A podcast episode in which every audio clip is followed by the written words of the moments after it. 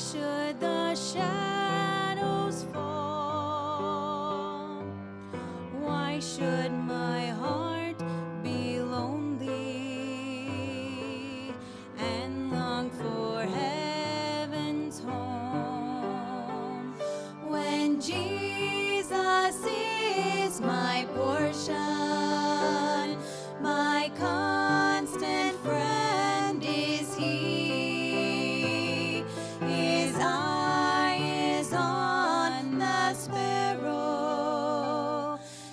I know He watches me.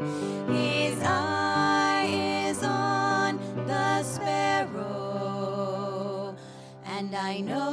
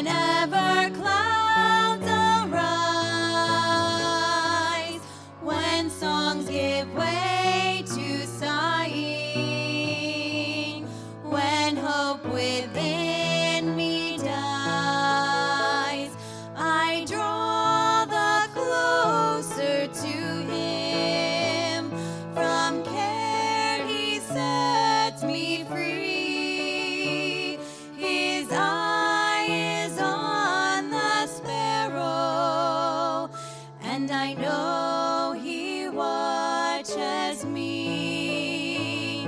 His eye is on the sparrow, and I know.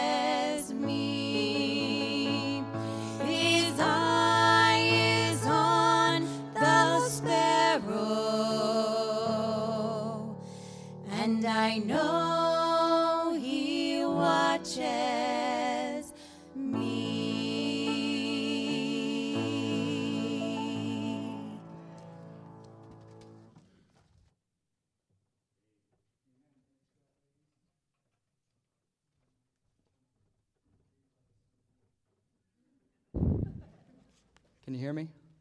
Good. I can hear me. That's good enough. All right. Ooh, that's loud.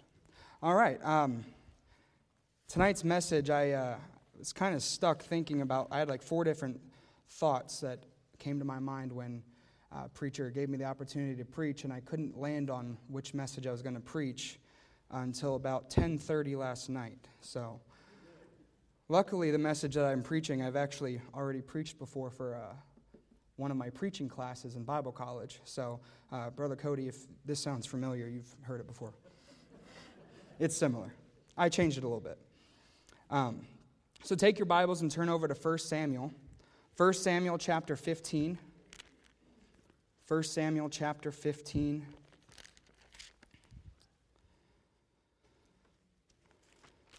First Samuel chapter 15, beginning in verse 12.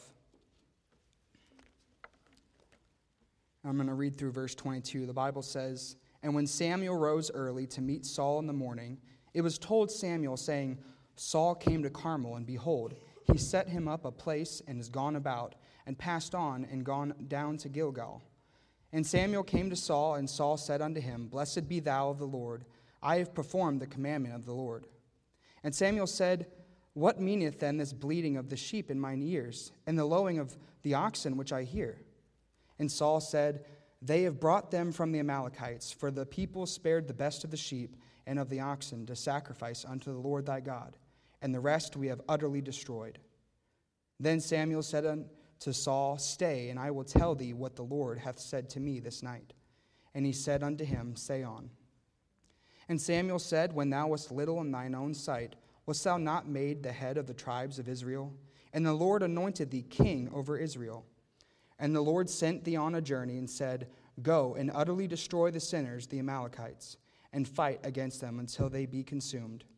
Wherefore then didst thou not obey the voice of the Lord? but didst fly upon the, so- the spoil, and didst evil in the sight of the Lord.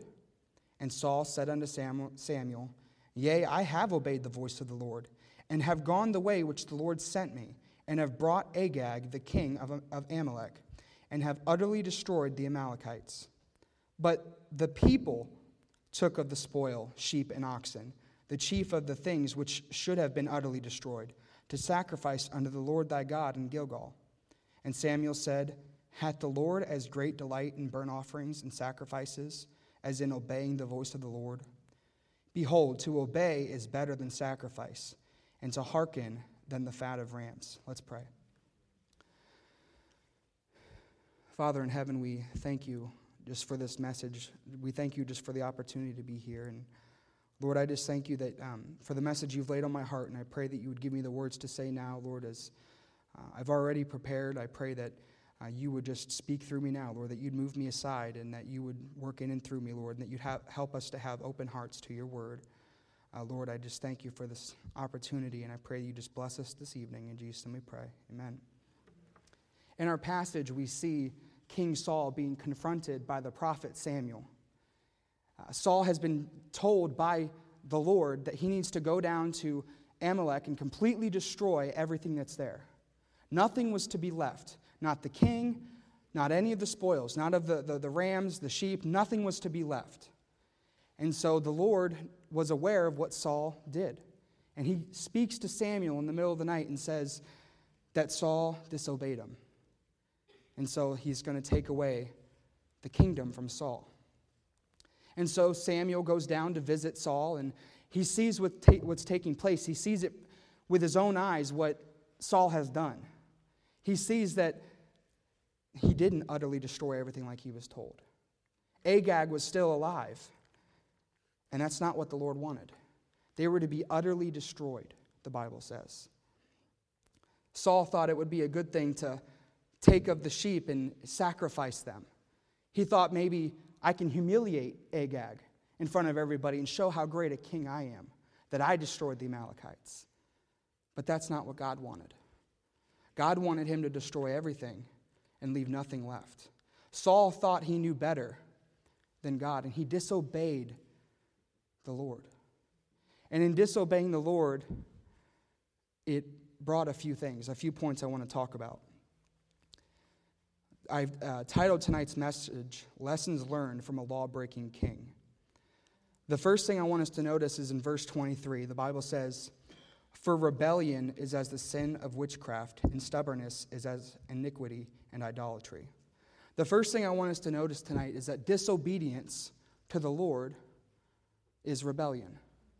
Disobedience to God is rebellion. If you think about it, it's not a crazy concept. If you disobey God, you're not doing what He said, you're rebelling against the way He said to go. And he goes on to say, rebellion is as the sin of witchcraft. If you go through the book of Leviticus, you'll find that witchcraft was a sin that was punishable by death. So rebellion is as the sin of witchcraft. Our rebellion, our disobedience, is just as bad as witchcraft and as idolatry, the Bible says. And the truth is, it's just as bad as idolatry because you've put yourself above the Lord in that instance. Your disobedience mean to the Lord means that you think you have a better way, and that's not the case. It never works out for Israel when they think that they know better than the Lord. And you can find that all throughout scriptures. It never works out for them. I think of uh, Korah. Turn to Numbers chapter 16, if you would. Numbers chapter 16. Numbers chapter 16 and verse 1, the Bible says, Now Korah, the son of Izhar, the son of Kohath, the son of Levi, and Dathan, and Abiram, the sons of Eliab, and On, the son of Peleth, sons of Reuben, took men. And they rose up before Moses with certain of the children of Israel, 250 princes of the assembly, famous in the congregation, men of renown. And they gathered themselves together against Moses and against Aaron. That's a rough place to be right, right off the get go. These, these leaders are putting themselves against the men of God. That's never a place that we want to be. We don't want to be going against the men of God in our lives, our, our pastor, our Sunday school teachers, our, our, our spiritual leaders. That's never a good place to be. But that's where Korah and these men find themselves. The Bible continues on and says, And when Moses heard it, he fell upon his face, and he spake unto Korah and unto all his company, saying, Even tomorrow the Lord will shew who are his and who is holy, and will cause him to come near unto him even him who he hath chosen will he cause to come near unto him. This do, take you censers, Korah and all his company, and put fire therein, and put incense in them before the Lord tomorrow. And it shall be that the man whom the Lord doth choose, he shall be holy. Ye take too much upon you, ye sons of Levi. And Moses said unto Korah, Hear I pray you, ye sons of Levi. Seemeth it but a small thing unto you that the God of Israel hath separated you from the congregation of Israel? to bring you near to himself to do the service of the tabernacle of the Lord and to stand before the congregation and minister unto them? Moses is saying to them, Listen, God's already separated you above everybody else. He's given you an opportunity to be priests for, for the children of Israel, and you're taking it upon yourself to try to elevate yourself more. You're coming against the men of God, and that, that's not a good thing, Korah. And what happens to Korah in the end? And all of his company? The earth splits open and swallows them up whole. Why? Because of their disobedience, because of their rebellion. And I'm here to tell you tonight if we have rebellion in our lives, if we have disobedience in our lives, it's not going to bode well for us. Disobedience is rebellion. Disobedience is rebellion. Number two, Disobedience brings rejection. Go back to 1 Samuel chapter 15.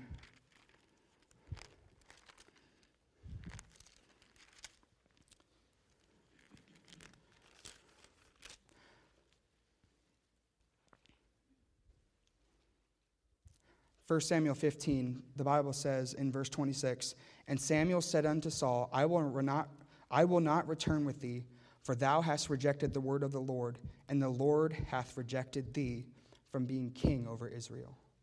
Disobedience brings rejection. When we have disobedience and rebellion in our lives, there's going to come a point where God says, I've asked you to do this thing. I've asked you to do this, and you won't do it. I'm done.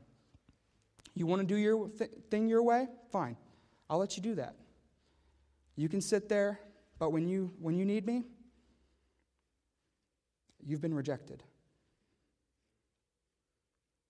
Now, luckily for us, we still have the opportunity to turn to the Lord. And that's an exciting thing because for Saul, he didn't have that opportunity. Although Samuel did give it to him, he had that opportunity. And Saul had asked Samuel, he said, Turn with me now that the elders may see. He wasn't concerned about God. He wasn't concerned about pleasing the Lord. He was concerned about how others viewed him. And he knew in that moment, when Samuel cast him aside and said that the Lord is done with you, that he was going to lose the respect of those around him. And we find out later he did. You think of what takes place with David. David has, Saul has slain his thousands, and David is tens of thousands. That's what takes place right after this. Saul's image is diminished because he disobeyed God, and so God had to reject him. God rejected him. Is that what we want for ourselves? Do we want God to be done with us? Is there something in our life that we're not doing that the Lord wants us to? That He's asked us to do? But we're not willing to give it up to Him? We're not willing to give over that piece of ourselves because it makes me uncomfortable. I don't, I don't know. I, I'm not comfortable talking at a door. I'm not comfortable talking in public. I'm not comfortable. And the list goes on. We have excuses for everything of why we can't serve the Lord the, way that we should. Oh, you don't know my past. Did God ask you to do something? Well, if, if I work this job, I can make more money and, give to the Lord. And th- that'll make up for it, right? Did that work for Saul? Was his sacrifice better than his obedience? No. His sacrifice is not better than his obedience. God wants us to be obedient to him in what he asks us to do. Disobedience brings rejection. I think of uh, Ai in Joshua chapter 7. They're coming up against a city that they should have easily, easily been able to overtake. They shouldn't have had an issue at all with the people in Ai. But there was sin in the camp, there was disobedience, there was rebellion. And as a result of that, people lost their lives, including the person that was rebellious against the Lord and his family. See, when you disobey God, it's not just you that pays the price, it's everybody else around you. It's your wife, it's your children, it's your parents. You're not the only one affected by your disobedience. I'm not the only one affected by my disobedience. Everybody else around you feels that and is going to face the consequences for it. And then what? So, what do we do? What do we do? What do we do to not be rejected of the Lord. Well, what did Achan have to do? What did Israel have to do in that scenario? They removed the sin, right? They repented of the Lord. They removed the sin out, and Achan was dealt with. And then they were able to go in to Ai and take it over like they ought to. Disobedience brings rebellion, it brings rejection, and disobedience requires repentance. Saul tried to repent of his sin, but it wasn't true repentance. If you look over, I just quoted a minute ago. If you look over in verse number 30, he says, Then he said, I have sinned, yet honor me now, I pray thee, before the elders of my people and before Israel. I've sinned. Honor me now before the elders of my people. That's not the Lord. He had a chance to repent, and he didn't take it. He said, I want to make sure I'm lifted up in the eyes of these people. That, that's not, do we, for, for do we now persuade men or God? He was seeking to please men. He wanted to look good in the eyes of men, and he missed out on his chance at repentance. It wasn't true repentance. The Bible says in 1 John 1 9, if we confess our sins, he's faithful and just to forgive us our sins and to cleanse us of all unrighteousness. But there has to be true repentance. That means that I'm headed this direction, I'm in my sin, and now I'm looking to the Lord and I'm headed this direction. It doesn't mean that I'm still dabbling over here. It doesn't mean that I get the spoils from Ai. It doesn't mean I get the spoils from defeating Amalek. It means I'm done with this. I'm over here now.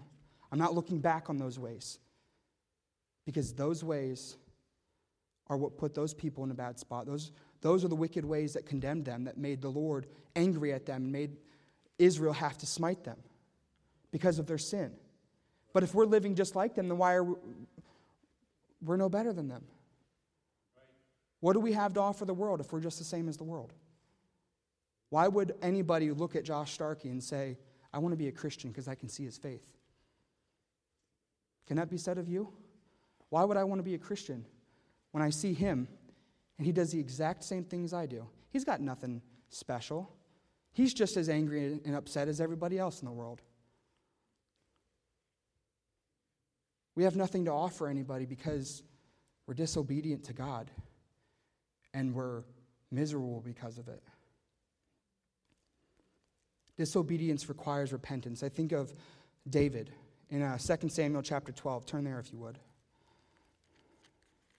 2 Samuel chapter 12.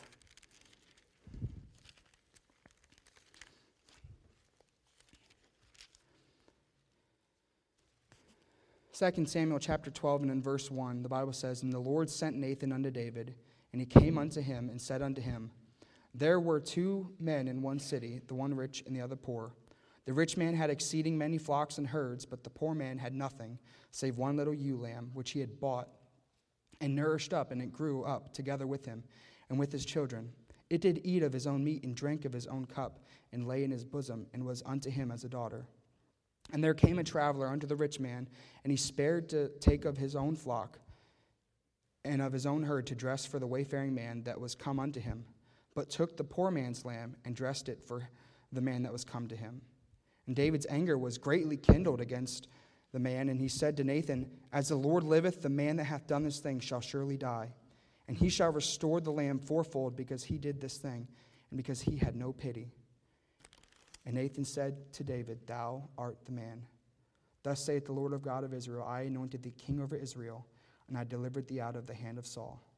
And I gave thee thy master's house and thy master's wives into thy bosom, and gave thee the house of Israel and of Judah. And if that had been too little, I would moreover have given unto thee such and such things. Wherefore hast thou despised the commandment of the Lord to do evil in his sight? Thou hast killed Uriah the Hittite with the sword, and hast taken his wife to be thy wife and hast slain him with the sword of the children of Ammon. David disobeyed the Lord. He wasn't where he should have been. He, he took Uriah's wife and he then had Uriah killed. And now he has to face the consequences of it. And he realizes right from wrong because Nathan gives him a story of the exact same thing that took place. A few things different a lamb instead of a wife, but the end result was the same. David said that they, he needed to be slain. And Nathan said, Thou art the man. What do you think Saul's response would have been? He would have tried to cover his sin himself. What does David do? He recognizes what he does and he repents of his sin. He changes, and the Lord deals with him appropriately. Not to say that he didn't have consequences, because he faced consequences. You just look at what all of his family dealt with, all of his children dealt with, and that's all a result of his sin. But he didn't lose God's anointing on his life, he didn't lose the Holy Spirit. Acts calls him the man after God's own heart. Why is that? Because he had a true heart of repentance. And if we're going to do something for the Lord, if we want to see God do something in our lives, we have to turn from our sin. We have to turn from our disobedience and turn directly to God. I don't know what it is in your life. I don't know what the Lord's working with you on. Maybe, maybe it's soul winning. Maybe He says you need to be out soul winning. He does say that. He says that we ought to be witnesses. Acts 1 8 says that ye shall be witnesses. So are you a good witness or are you a bad witness? That's all dependent upon your obedience. Are we serving the Lord like we ought to? Are we telling others about Him like we ought to? If we're not doing that, then we're disobeying God, we're being rebellious. Even the smallest things. How's your walk with the Lord? Are you in your Bibles? Are you studying? Am I studying? Do we know the Bible like we ought to? 2 Timothy 2.15 says, Study to shew thyself approved unto God, a workman that needeth not be ashamed, rightly dividing the word of truth. Are we studying the word of God so that when we're out soul winning and somebody asks us a hard question, we can answer them? Can we? If a Jehovah Witness tries to say that Jesus Christ isn't God, can, do we have scripture to back that up? Can you prove that Jesus Christ is God the Father? Or, I'm sorry, God the Son? Can you prove that? Do you have scripture to back that up? We should be able to. We call ourselves Christians. Joshua 1 8 says that we're supposed to keep this book and meditate on it. We're supposed to think about the things in this book. Are we doing that? Just the basic things. Rebellion doesn't have to be this big, drawn out thing, it's the little things that get us. The devil doesn't deal with us in big ways, they're always subtle. He gets us in the subtle ways because he knows we know right from wrong, but it's just those little gray areas that we can justify in our minds. Well, I, I don't need to go out soul winning this week. I went out last week, and, well, I, I didn't get to talk to anybody anyway, so why do I need to go? I didn't make a difference. Is that what God says? Go because you're supposed to make a difference? Go until because we're supposed to see people saved, or go because we have the message and we're supposed to warn people of what's coming? We're not very good watchmen if we're not warning the people. That's disobedience. How's your prayer life? Bible says to pray without ceasing. I don't think there's any person that prays like they ought to. Amen. I know there's not. I, uh, I read a while back, D.L. Moody, I want to read this properly, I don't want to mess it up. D.L. Moody said at one point in his life, he said, The world has yet to see what God can do with a man fully consecrated to him.